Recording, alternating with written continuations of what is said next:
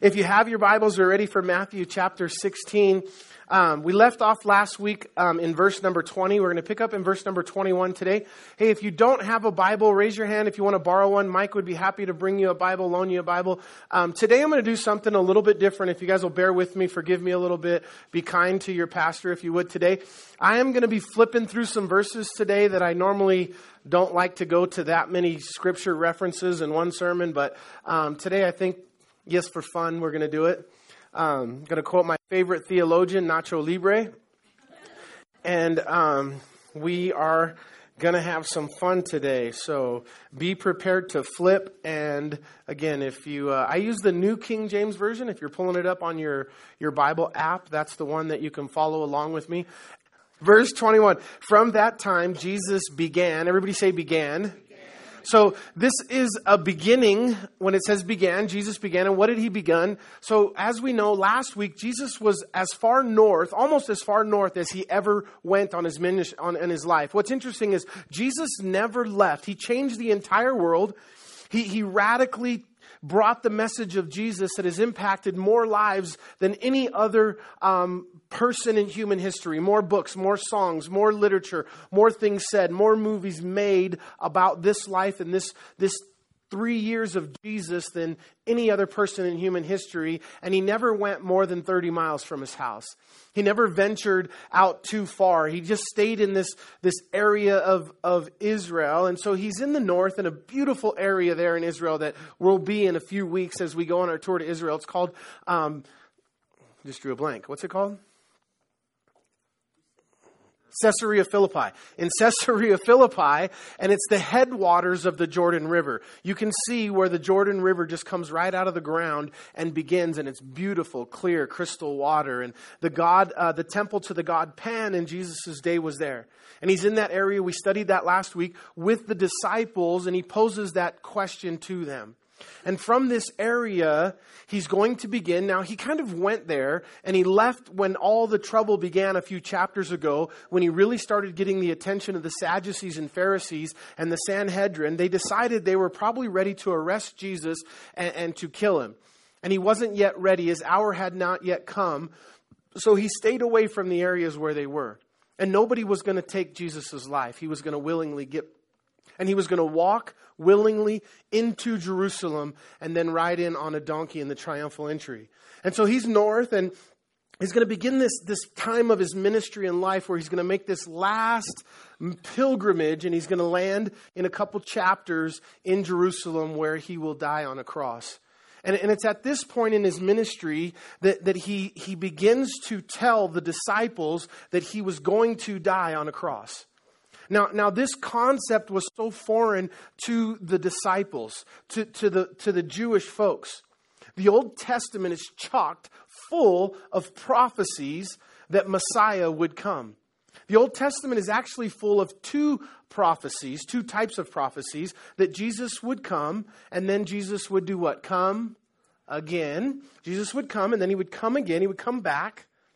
And, and so the first time that Jesus comes, the, the prophecies were that Jesus would come as a suffering servant. He would come as a lamb who was slain.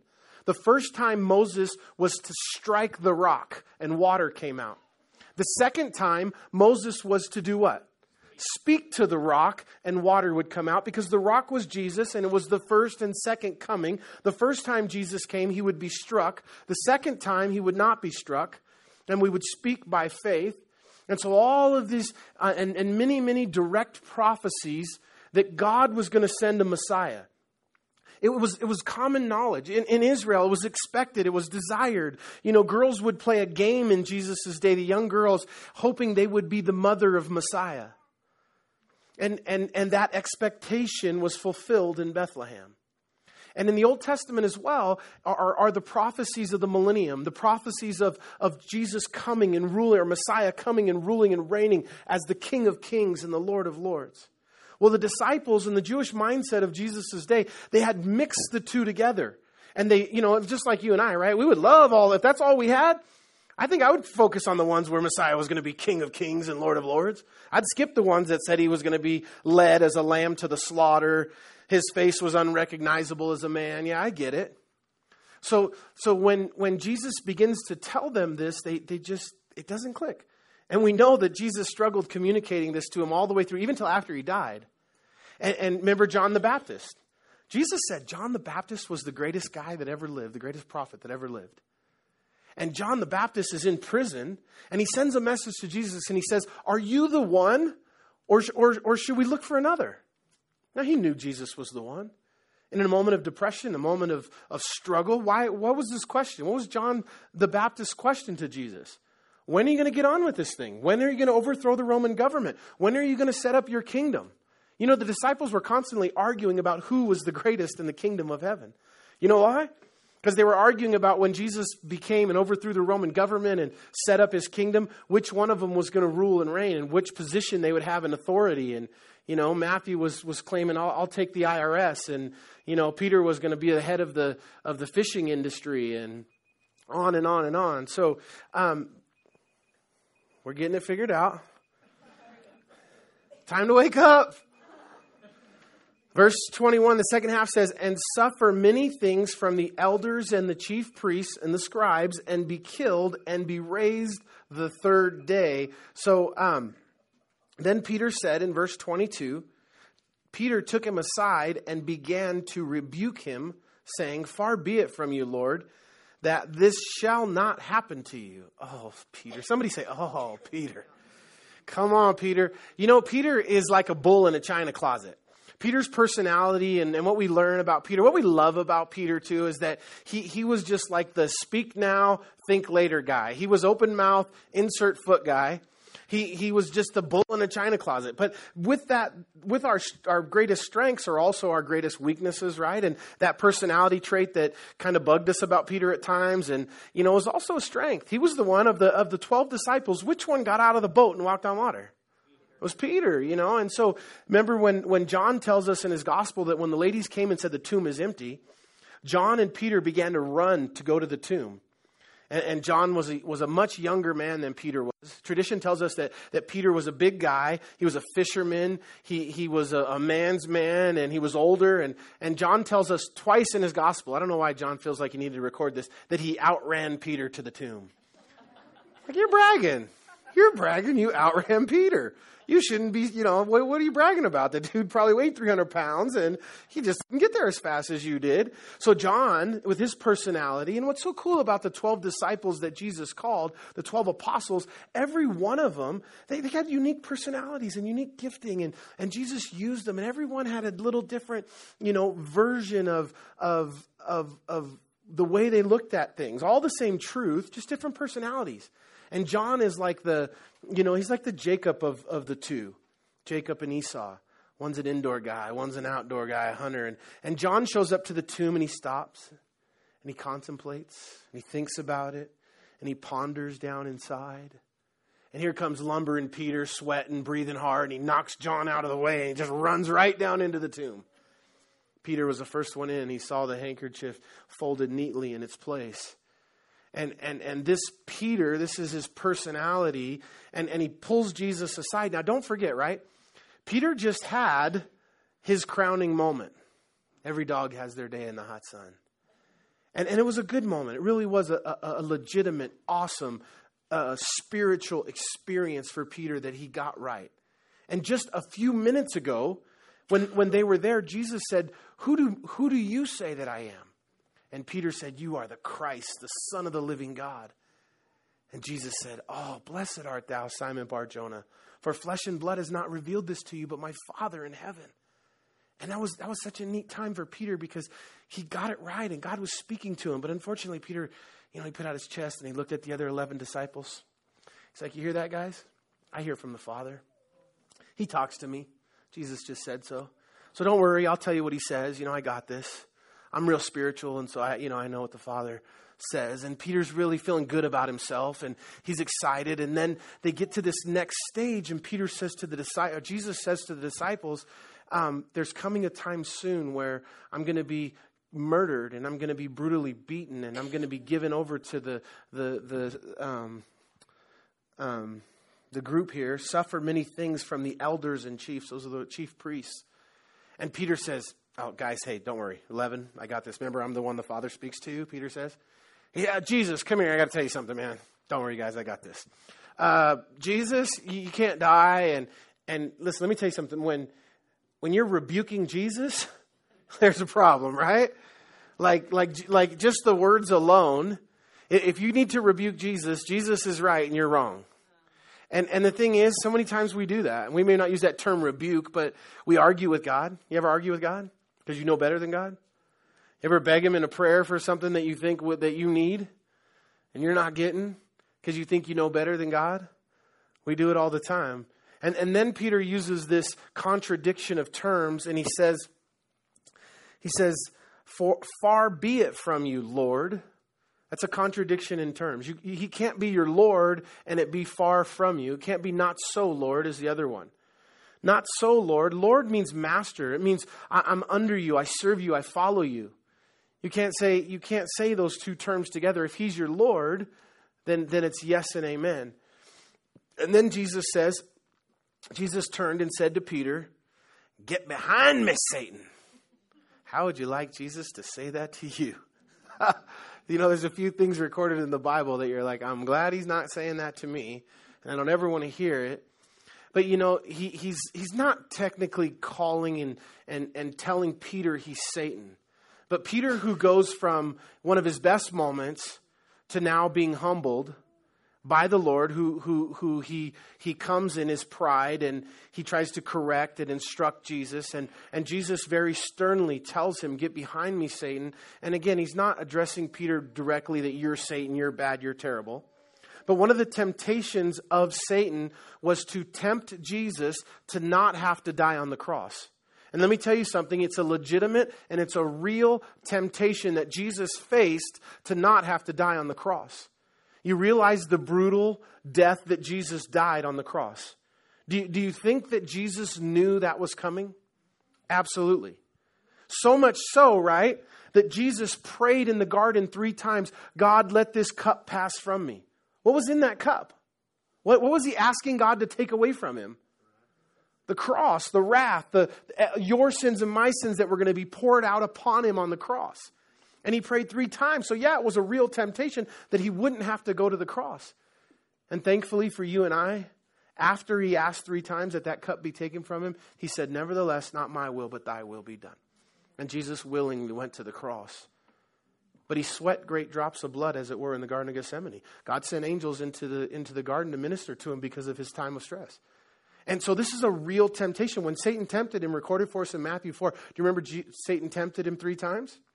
One of the temptations was that Jesus could gain the whole world and not have to go to the cross. Was one of the things Satan used to try to tempt Jesus because he knew it was an area that, that was a, a real temptation. But there's no avoiding the cross. Jesus had to go to the cross, and he knew that. And so that's why he says to Peter, Get behind me, Satan. Listen, for you are not mindful of the things of God, but the things of men. So um, we, we, we want to be mindful of the things of God. Now, I want to tell you uh, uh briefly, and it's going to it's gonna come up here in the end of this. Um, one of the, the things for you and I as Christians, one of the things that's super important that, that's very difficult to, to hold on to, it's something we have to be really intentional to do, is, is to keep an eternal perspective.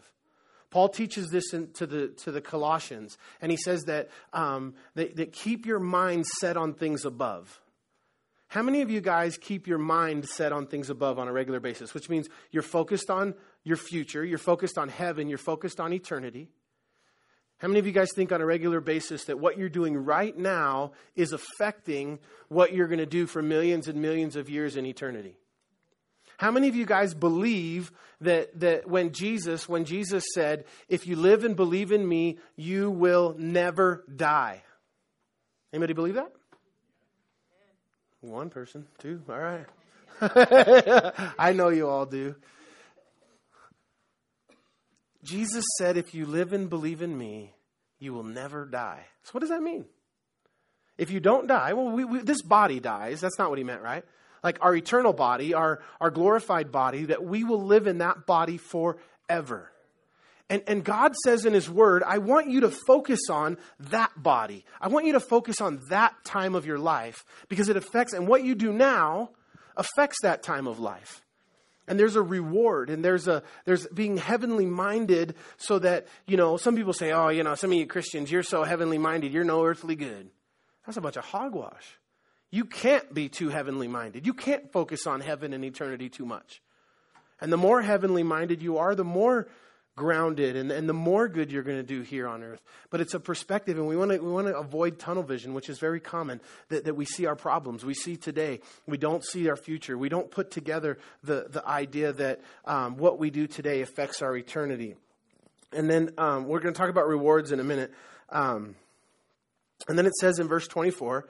Then Jesus said to his disciples, If anyone desires to come after me, let him deny himself, take up his cross, and follow me. For whoever desires to save his life will lose it, but whoever loses his life for my sake will find it.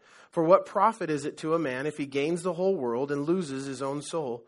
Or what will a man gain in exchange for his own soul? For the Son of Man will come. Somebody say, will come. You know how many times? You know, it's, it's, it's recorded more times about the second coming of Jesus in the Bible than the first coming. And Jesus came once and he's coming again. And, and, and, it just says it over and over and over and over again in the Bible. It's one thing I stress in my teaching. You guys probably get tired of hearing me say it. But listen, you don't have to be a Jesus freak. You don't have to be a weird, fanatical Christian to believe that Jesus is coming back. It's very clear in the scripture. It's a theme of the New Testament. All you have to do is be able to read like a child, and you read the New Testament, and so many times you will find that Jesus is coming back, that it's, it's told to us, it's promised to us that Jesus is coming back. And, and, and ones like this, we even, we just skim right over. For the Son of Man will come in the glory of his Father with his angels, and then he will reward each according to his works. Um, we're going to do this. We're going to talk about um, verse 27 and then I'm going to go back. You noticed I skipped 24, 25, and 26. I didn't make any comments there. And we're going to spend the rest of the day in 24, 25, and 26. But before we do, let's get 27 out of the way. Um, so he, Jesus said, um, look at verse 27 with me if you would. And then he will, what's the next word? Okay, then he will, let's try it again. And then he will, each according to his, okay, reward and works. So does the Bible teach that the works that you do, there's a reward for them? Yes, pretty clear, right? Pretty clear right here. And in other places, that, that the works that you do, there's a reward for them. So Jesus said in another place, He said, store up your treasures in heaven. Is that literal? Do you literally store up treasures in heaven? Absolutely. Absolutely, right? We, that, that's, a, that's a real concept that the things that you do here on earth, they translate to, to a reward in heaven. And Jesus here said that he's going to reward you based on your works. You know, we tell those jokes that, but, but they kind of really illustrate a, a heavenly truth. I'll give you an example, and it's just a dumb joke. It's just an illustration. It's not about the joke, so don't judge me for my joke. But, um, you know, the bus driver and the preacher die and go to heaven. And Peter is there at the pearly gates, and he's welcoming him in. And then Peter takes the bus driver and the preacher, and they begin down the streets of gold in heaven, and, and, and they're going through the mansions, and they're getting bigger and bigger and bigger, and they finally come to the biggest mansion on the street, and it's opulent, and it's sprawling mansion. And, and Peter says to the, to the bus driver, There's your, your reward. And, and his mansion, as he goes into his mansion, he's all excited. And the preacher, by this time, he's like licking his lips. He's like, if the bus driver got a mansion like that, I can't wait to see mine, man. So they, they take off and, and the houses start getting smaller and smaller and smaller. And pretty soon they, they come to this street with just a bunch of shacks. And there's these two boards and they're, they're just leaned against each other. And, and Peter says, there's your reward, preacher. And the preacher's like, what in the world? How come the bus driver got a big, huge, huge mansion and I just get this little lean to? And, and Peter said, Well, when the bus driver drove, people prayed, and when you preached, people slept. so, but it's a joke, but, but the concept is actually, um, it helps illustrate a biblical truth about reward in heaven. That, that that mansion that Jesus talked about in John 14, I go to prepare a place for you literally means, and when he said store up your treasures for heaven, it's like Jesus is a contractor who's building your reward in heaven based on what you send up, the materials you send up. If you get to heaven and, and, and you don't have that big of a reward, it's because Jesus didn't have any building material. You didn't send him anything. That, that's the biblical concept. Jesus said, All your motives, all your works, they're going to be tried by fire. And, and, the, and in that fire, in the refiner's fire, as, as all your works are tested by fire, the Bible says what comes out the other side is your reward. And so, this concept of works and reward. Now, what happens is the, the religion and religion of the world, they get the, the concept of works and um, salvation backwards. And they tie what you do in your works to whether you get in heaven or not. But works have nothing to do with getting there. That can only be done by faith in Jesus Christ and on the and believing and trusting on the finished work of Jesus on the cross. You can't add or take away to that one iota. And if you think you can, you're committing blasphemy because you're saying that, that what Jesus did on the cross was not sufficient to pay your, for your sins. And that you have to help Jesus by your works. Get over yourself. Really? The work of Jesus is sufficient on the cross. And, and the works that we do biblically are, are, are, are important. Peter, uh, James said, faith without works is dead. You can't say you're a Christian and, and, and have no works in your life to show for it. it, it it's, it's, it's, it's hypocritical. If you really have a love for Jesus, you don't have to work, but guess what you want to do? You want to work. You want to serve. You want to do the things of God. It's natural in your life. But as you serve God, there is a reward. There's an eternal perspective that God wants us to have. And listen, God does want you focused on that reward. He, he want, it'll help you today if you believe and, and you understand every day that the things you do in this life and how you invest your time, your money, your, your, your, your resources, your talents, those are going to translate to treasures. Those are going to translate to reward. Jesus will reward you for those. And, and if you're me, then, then you think, man, I, I better get to work, or you know, I, I want to get to work. I want to do things. I want to. I want to serve. I want to serve with the right heart and the right motive, because I, I, can try to do things to get reward in heaven with the wrong motive, and they're just going to go through the refiner's fire and burn up anyways. But I want to have reward, and God's going to reward us for that. That's a very biblical concept. Amen. So let's go back to verse 24. Now, I've never done this before on a Sunday morning, but I told you today was going to be kind of wacky. So let me just ask this would there be anybody in here who would be willing to read a scripture out loud? Anybody? A couple of you? All right. Darlene? Set, uh, Luke 17:33. Okay, not right now. I just want to get them ready. Okay. Anybody else? Uh, Susan, Matthew 16:25. Darylyn, Mark 835. I don't know your name, but in the back. Um, John 12, 25. Dan, you want to take Luke 9, 24? Luke 9, 24. Okay, I need one more. Nick. Um, Matthew 10, 39. Has everybody got theirs? Uh, Luke 9:24 was that it? You had Luke. Nick's was Matthew 10:39, right? Right, Matt. All right, Nick. Okay. All right. Hold those for a minute. Now, um, in verse 24, it says, Then Jesus said to his disciples, If anyone desires, everybody say desires. Listen, there's a concept that, that you have to want what God wants in your life. Do you remember the guy at the pool of Bethesda who was sick and Jesus came and, and, and, and Jesus said to him this very interesting question. It says that Jesus knew this guy was stuck in his infirmity for 15 years. And Jesus looks at this guy and he says, Do you want to be made well? What kind of question is that? Of course I want to be made well and they're sitting here invalid for 15 years. What do you mean, do I want to be made well? But it's Jesus asking the question, so obviously it's a good question. It's an honest question. And it's a real issue for you and I because so many times, the, just the truth, whether this offends you or not, you can blame Jesus, not me. People don't want to be made well all the time. People are fine stuck in their sin and in their misery. And the reality is, they, they, they like the attention that it brings. but they don't want to be made well. And, and so Jesus asks an honest question Do you want to be made well? And I want to ask that same question because it's, it's in the text. And, and Jesus said, if, For those who desire, and there's a real intent. You know, I heard a pastor say one time and again, I thought he was being a little harsh, but I think it's true what he said. He said that God doesn't, doesn't um, honor casual seekers, that God is looking for true seekers.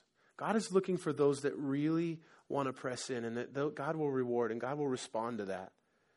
And, and I think that's pretty true. I think there's a, there's, there's a, a truth in having a real sincerity that you, you really do want what God wants for you. You know, I can remember in my life, I think one of the most important things that Pastor Gerald taught me growing up in the ministry was, you know, well, I, you know, because I, I, would see pastors fall and I would see these weird things. And, and as a young, young minister or young pastor, I'd ask him, I say, what, you know, I realize that I'm capable of falling into those same sins. How, how can I keep myself from that? How can I, how will, how will I know I'll turn out different? And he's just always say that you, you, you have to have a heart that wants all that God wants for you. Do you want all that God has? Do you really have a heart that's surrendered and says, I really want it? You know, the truth is, if we're all being honest with ourselves, we, probably some things of our lives we want to hang on to. Probably some areas of our life we don't want to give up. We're not really sure how, how God would handle it if we put it all in His hands. But if you really desire, if you really seek God with your whole heart, and again, the, the idea that God, God doesn't reward a casual seeker. I mean, the Bible says, Jesus said, if you seek me with your whole heart, you will find me in Jeremiah, in Jeremiah 29 13. And, so I think the concept is real here. So Jesus says, If you desire to come after me, let him deny himself, take up his cross, and follow me. Now, a cross was a, this was before Jesus died on the cross, first of all. But yet, it was a, it was a very common at this time um, capital punishment in, in Israel, in, with the Romans. Today we wear them around our, around our necks, we hang them on our walls. But in Jesus' day, that symbol, which is, is awesome because everything is about the cross, the cross is the most important thing that we can preach, teach, do. It's the cross. Okay, we teach the blood, we preach the cross, we preach Jesus crucified and risen again the third day, and unashamed and unabashedly preach the cross. But in Jesus' day, the cross would be a symbol of execution. It'd be like us today hanging like an electric chair around our neck, you know, wearing that around. And, and, so the idea to take up your cross and follow me. Now, sometimes when we read this scripture, in our minds we say, what does it mean to take up your cross and follow me? Well, like if if if I get, you know, if I get cancer, and people would say, you know, people go through death or cancer or disease or some unexpected um, illness or trial in their lives, and they say, well, that's my cross I just have to bear. Because Jesus said, Take up your cross and follow me. And that's the cross that I have to bear. But I want to tell you that's, that's not the cross that you have to bear, and that's not the way that works. As terrible and as tragic as, as cancer and things are, those are trials. Now, I, I realize, and bear with me and, and follow me, because I'm going to split hairs a little bit, but it's very important. The, the cancer is not you taking up your cross. But if you're diagnosed with cancer, and you and you respond and your attitude about that is i'm going to serve jesus no matter when no matter where no matter why. Those things are not going to rock me or move me. Uh, and and that attitude that we take about the trials in life the way we embrace the struggles and and the hardships and the unexpected things that happen that's taking up our cross Taking up our crosses is, not the, the event itself, it's, it's our response and our, and our attitude about those things. You know, at the, other, at the last uh, men's conference that Calvary did, two of the speakers, one Jack Hibbs and the other um, Pastor Duff at the Garden Fellowship in Palm Desert, Pastor Duff um, was diagnosed with cancer and he's going through uh, uh, uh, chemotherapy right now. He doesn't have any hair and um, he lost his voice the day before, two days before the conference, and he and he's sick with cancer. He spoke anyways, and he spoke like this, and he, he said, I'm sorry, guys. He's like, I, I, everybody says, why didn't you just cancel? And he's like, but God wouldn't let me cancel today. And the theme of the, of the conference was strength and weakness. And he shared a testimony of this cancer battle that he's had and that he was so thankful because God had had, had really matured him and, and, and God brought him through some some times in his life that he really needed and God protected him from some areas and, and God did an amazing work of what happened as a result of the cancer in his life. Now, the cancer wasn't him taking up his cross, the, the process and receiving and believing and trusting and walking with Jesus through the cancer and having the attitude of Job. Nobody's faced what Job faced. I, wish we could, we could unpack just for a second the reality of what this man Job went through.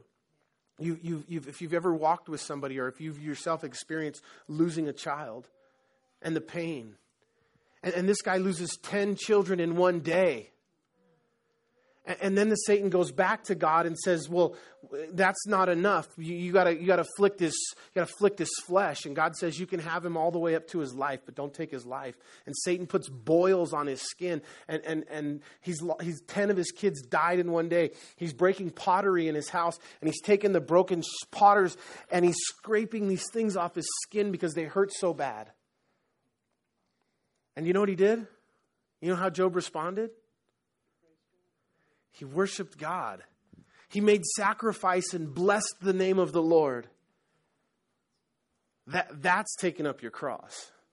The, not, not the boils and not the dead kids, the, the, the sacrifice that he made, the, the, the, the worship of the Lord that he offered in the midst of it. And the Bible says that in all this, Job did not curse God nor sin. In all of that. The other pastor, Jack Hibbs, you guys probably have heard that name? Jack's got a big name, and he's a um, he he's he shared at the conference that for the last uh, four or five months he's been dealing with extreme insomnia. And, and he's been to five different doctors. He's been to the, the nation's leading doctor in insomnia, and the guy couldn't help him. His body won't, won't receive any of the medication. He's got an overactive liver, and it just spits all that stuff out, and it doesn't help him sleep. He's sleeping like 45 minutes a night, a couple, couple times a night. And, and he just kept running and going and going and going until he finally just hit a wall of exhaustion so bad that he just couldn't function. And he's 62 years old, and, and he said that if, if, if he had known the, the work that God was going to do in his life through this trial, do you, do you know, I don't know about you guys, but me personally, and, I, and I, I think one of the hardest things to do, even when you're sick, when you're not feeling well, what, what's the worst part of it? If you can't sleep. Like if, you, if your back hurts, if your knee hurts, if you're, if you're in a bad way, like the one thing that brings you comfort is just to be able to sleep a little bit the time you sleep. But you, you can, if you're laying there night after night after night after night and you cannot fall asleep, I've, I, I've dealt with insomnia, not extreme, but to, to a certain extent. And it's tough. But, but Pastor Jack said what, what God has done through this trial in his life he said, Had I known earlier when I was a young pastor, I would have asked God to do this to me in my 20s. He said, God, I, have just pressed into the Lord through this. He said, God has been able to speak to me. He's humbled me. He's, he's, I've had to repent of some things. I've just gotten closer to God. And, and, and, and through all of this, I receive it. And, and I'm okay with it. And I'm not mad at God. That's take up your cross, right? That's the, it's the, listen, because all of those other things are unexpected they're, they're, you, don't, you don't have a choice whether you get cancer or not. Did Jesus have a choice whether he went to the cross or not? Absolutely. Did somebody um, force Jesus to get on the cross or did he go willingly? Did anybody take Jesus' life or did he give his life? He gave his life. He went willingly. And, and so when he says take up our cross, we have to do it in the same pattern that he did. It has to be a willing decision that we make. It has to be a conscious effort that, that, that we have and not an unexpected West Nile virus or something we're dealing with. And then um, he said in verse 25, For whoever desires to save his life will lose it, but whoever loses his life for my sake will find it. For what profit is it a man to gain the whole world and lose his own soul? Or what will a man give in exchange for his own soul? So Jesus said, if you gain the whole world in verse 26, then we're going to get back to 25. If you gain the whole world and you go to hell, you made a bad deal. If Satan came as he did with Jesus, and don't think it's crazy and only in the, the movies at the Georgia crossroads, where the devil came down to Georgia to see if he could find a fiddle player to, to have a deal with, or you know, the crossroads where, where Satan makes a, a contract for somebody's soul. Well, in essence, that's what happened in the Bible, right, with Jesus and the temptation that Satan offered him certain things in exchange for, you know, for Jesus to sin, to worship him. And, and so um, in verse 26 when it says that if Satan comes and if Satan say made you some kind of offer, and, and what if he offered you all the kingdoms of the world, which meant all the riches and all the wealth that goes with them? Said you can own 10 countries in the, in the world right now. Makes you a multi quadrillionaire. You own the Hawaiian Islands. You kick everybody off of them and build one really big house, yours. You got to drive a car inside your house, it's that big. If you get all that and you lose your soul, Jesus said you made a bad deal. Let me, let me scar your brain today at church because I, I love you that much. And I'll give you an illustration that, that you'll never forget, and it, but it'll work. It's one I use with my boys. So I, I, if you had pirate's treasure, to me, I think pirate's treasure is like the coolest thing you can have, right? Like pirate's treasure. I'll take the peg leg and the hook arm and the eye patch. But, you know, with this big treasure opened up full of gold and gems and jewels. If that belonged to you, would you trade that for a fresh picked booger out of somebody's nose? The booger for the treasure. Of course not. That's disgusting. And I wish you wouldn't have said that because now I'm picturing boogers. But you'll remember it. But that's what Jesus said. Would you trade your treasure? And if you gain the whole world, you'll lose your own soul. Well, Jesus didn't say the book part, but that's the concept. So in verse 25 now, 12 minutes left, you guys, and we're done. Um, for what does what for whoever desires to save his life will lose it, but whoever loses his life for my sake will find it. You got that? So we're talking about this great um, um, irony in the Bible that if you lose your life, you find it, and if you try to keep your life, then you lose it. Everybody with that? Okay. All right. Who has my scriptures? Okay, Darlene, why don't you start? Nice and loud for us. Whoever seeks to save his life will lose it, and whoever loses his life will preserve it. Okay, next one, Matthew 16, 25. For whoever desires to save his life will lose it, but whoever loses his life for my sake will find it. Mark 8, 35. For whoever desires to save his life will lose it, but whoever loses his life for my sake and the gospel's will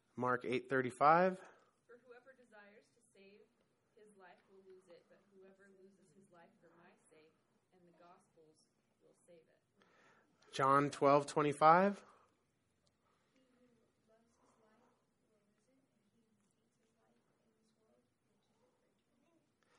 Luke 9, 24. But whoever, but woe to you who are rich, for you already receive your comfort. That's not Luke 9, 24. There it is. Unless you want me to read it in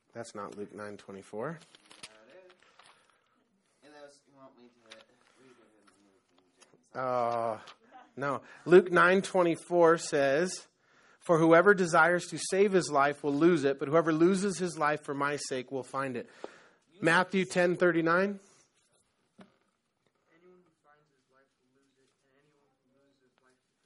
Wait, wait, hold on. Why are you guys all reading the same verse? Who, who, you guys got mixed up or what? And you all read the same one? Sounds like it, right? 924. Did I give you the wrong reference? You gave me the wrong. I'm sorry. Luke 924. Um, so, six times, listen, I, I- six times Jesus repeats the same exact verse in the New Testament. If Jesus repeats something twice, pay attention. Three times, four times, five times, six times. What's interesting, if you really unpack all those verses, um, in Luke's gospel, he says that, that you will preserve your life. In Matthew's gospel, um, here, uh, twice in Matthew's gospel, he says that you'll find your life. In Mark's gospel, he says that for the sake of the gospel, you will save your life. In John's gospel, he says you will keep your life. Find twice, save twice, preserve once, keep once in those six verses. So if you lose your life, you'll preserve, find, save, and keep. Anybody want to preserve, find, save, and keep their life? Preserve, find, save, and keep your life. Six times repeated in the New Testament, and, and this concept that if you if you if you lose your life, and, and, so I think it's important, and we're going to spend the last few minutes trying to understand. Maybe we can come up with a few practical things. In the last few minutes, what does it mean to lose your life? Maybe that's foreign to us. It's just an idea. How do we, you know? First of all, I've decided I, I want that. I, I, want, I, I understand that Jesus said I have to lose my life. I have to pick, take up my cross and follow him. But what does it mean to lose my life? How do I practically do that? You know, we hang on to life. You know, you guys know, some of you that are familiar with my testimony, I didn't grow up in a Christian home at all. In seventh and eighth grade, my neighbor invited me to an Awana group, a church group, a youth group. I was doing Awana. And in seventh and eighth grade, I, I for the first time, had my first experience ever in church.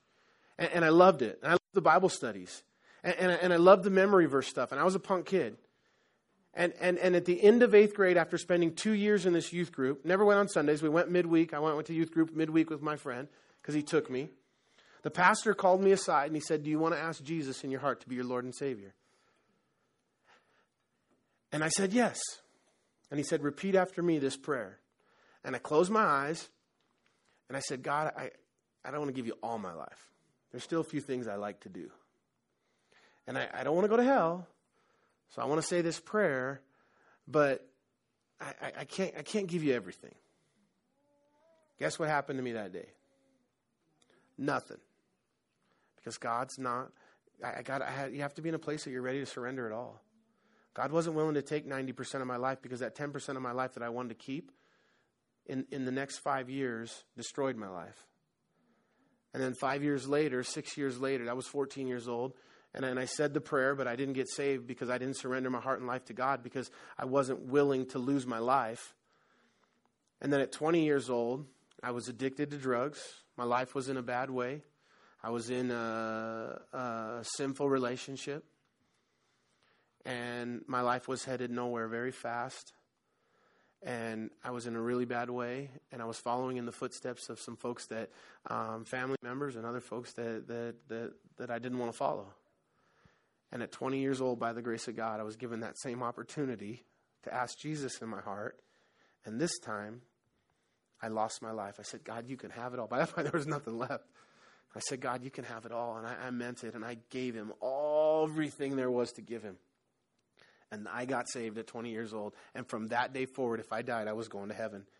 And I'm going to heaven because, because I surrendered all my life. I lost all my life to God in, on that day. And so being willing to fully trust and fully lose your life. And then um, you, you have to come to a point in life where you're broken. And, and there's a concept. I want you guys to turn with me, if you will, to um, Psalm 51. There, there's something that happens in Psalm 51 that you, you, you really have to understand as a Christian. You really have to get a hold of this idea. Psalm 51, King David wrote Psalm 51 after he got caught in the sin with Bathsheba. He, he, he, he, he, he stole another man's wife. He had sex with her. She got pregnant. He tried to cover it up. He couldn't cover it up, so he murdered her husband. And then the baby that was born died. And then he went and married this woman. And Nathan the prophet came to David, and, and, and David thought he was hiding his sin. And Nathan called David on his sin with Bathsheba. And David got to a point in his life where he was repentant and broken. And he was legitimately loved and restored and 100% forgiven by God. And God says of King David, even through all of this, he's a man after my own heart, and I love him. And he's mine. And I'm going to sit on his throne forever and ever and ever. Throne of David. But David in Psalm 51, he, he's, he's confronted by the prophet Nathan. His heart is broken that he sinned against God, and he cries out in true repentance, and God restores his soul. And he's brought to a place of brokenness. And every one of us have to be brought to a place of brokenness before we can move on. It's one of the themes of the Bible. You know, the Old Testament oftentimes illustrates um, New Testament truths for us in pictures and in lives. For example, Jacob in the Old Testament is a picture of surrender. And do you guys know the life, the story of Jacob? Jacob's name, who's later changed to Israel. Jacob has 12 sons who become the 12 tribes of Israel. Abraham, Isaac, and we serve the God of Abraham, Isaac, and Jacob. We serve the God of Abraham, Isaac, and Jacob. Jacob's name means rotten, dirty scoundrel, thief, he, trickery. I was going to keep going. I mean, he, he's, he's a dirty, rotten scoundrel, is what Jacob means. Jacob was a deceiver and a heel catcher. And, and all of his life, God chased this guy, Jacob, to, to bring him to a place of brokenness in his life, and he wouldn't break. And he wouldn't break, and God couldn't use him. And God couldn't use him. And then he's running from his brother Esau, believing that he's fearing for his life, that Esau's going to murder him when he finds him. And the Bible says in this kind of weird story that, that Jacob does what with God all night? He wrestles with God all night. He must have been a pretty good wrestler. He lasted with God all night before God just twisted him up. Dude, McGregor couldn't even last two rounds with the with the Muslim dude. He lasts all night. He wrestles with God, and what's God trying to do? God's trying to get him to break, get a hold of his heart. Well, finally, not that God couldn't have beat him quick, but God was gracious to him. And what does the Bible say? The Bible says that, that, God touches the socket of Jacob's hip and he shrinks the muscle around his hip, and for the rest of his life, Jacob walks with a gangster limp.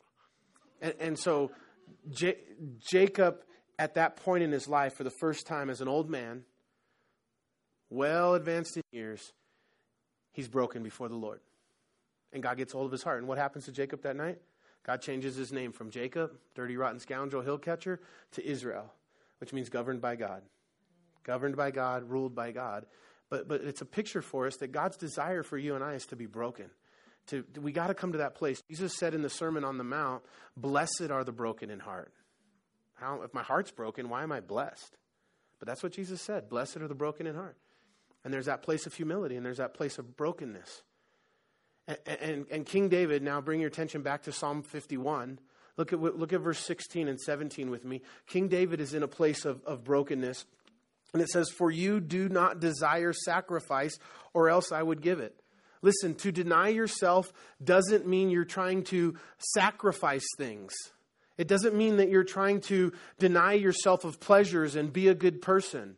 I'm going to fast and I'm going to crawl around on my knees when I pray on hard rocks and I'm going to I'm going to live a life of a monk or an ascetic and I'm going to live on top of a pole for 30 years and eat only rice cakes and drink water and, and never watch TV and never have any pleasures. I'm going to make all of these sacrifices in my life. I'm going to go to church on Sunday and I'm going to be observe the Sabbath and I'm going to, you know, these are sacrifices that God don't desire. Now, now there's a seeming contradiction because did God in the word prescribe sacrifices, animal sacrifices? Yes, he did. It was right. You're supposed to sacrifice animals. And here David says, uh, you don't desire sacrifice. Which is it? The, the condition, it's a condition of the heart. The sacrifice of the animal is not what God's interested in. God's interested in a heart that, that, that is, is broken.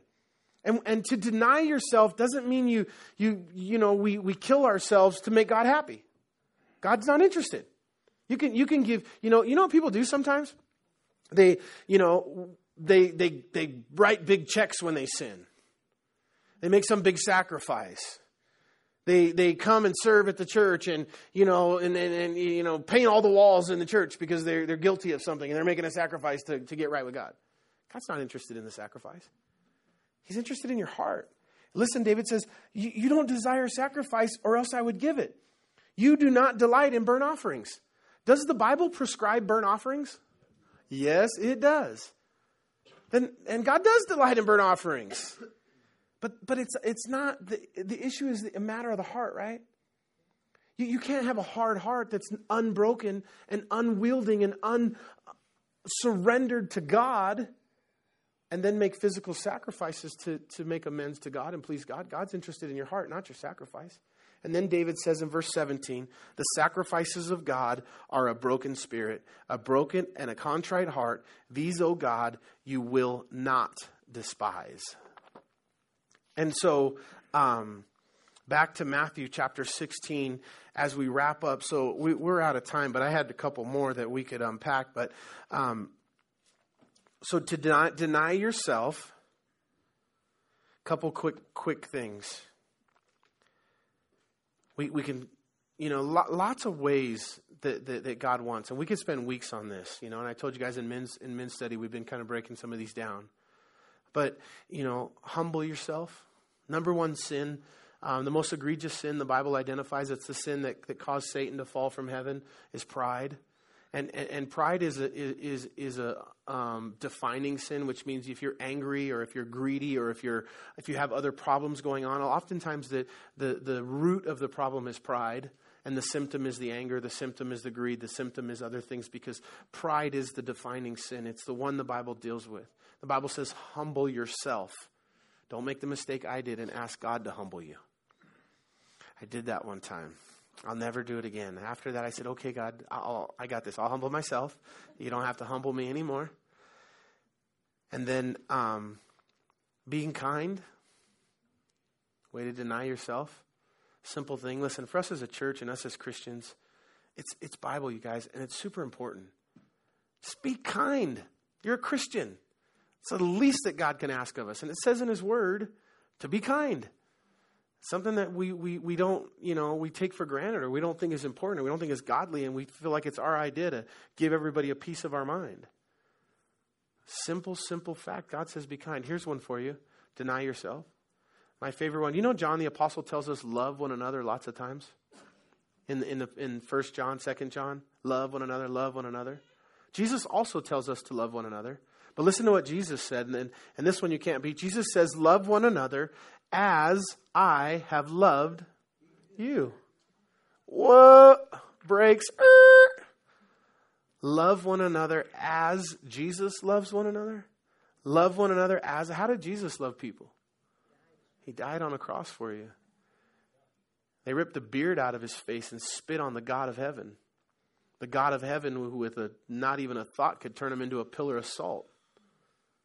Who could do some, never mind, terrible things to those people. And yet, in humility, and because he loved you, the God of heaven let people spit on his face, the people that he created. The breath that they used to breathe out violence and the spit that they used to spit on his face, he created.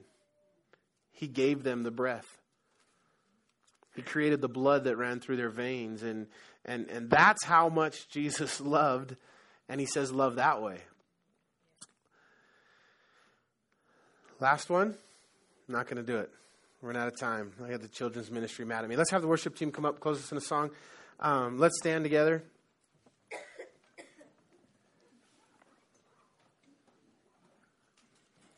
Maybe next week we'll talk about uh, Hebrews chapter 12. You know, one of the things that Hebrews 12 says, I'll just tell you quickly as the worship team's coming up, it says, Let us lay aside every weight and the sin which so easily ensnares us. Okay? Looking unto Jesus, the author and finisher of our faith, who for the joy that was set before him despised the shame and endured the cross. Hebrews chapter 12, verse 1 and 2. Therefore, let us lay aside every weight and sin which so easily ensnare us. That Jesus makes a distinction between weights and sins.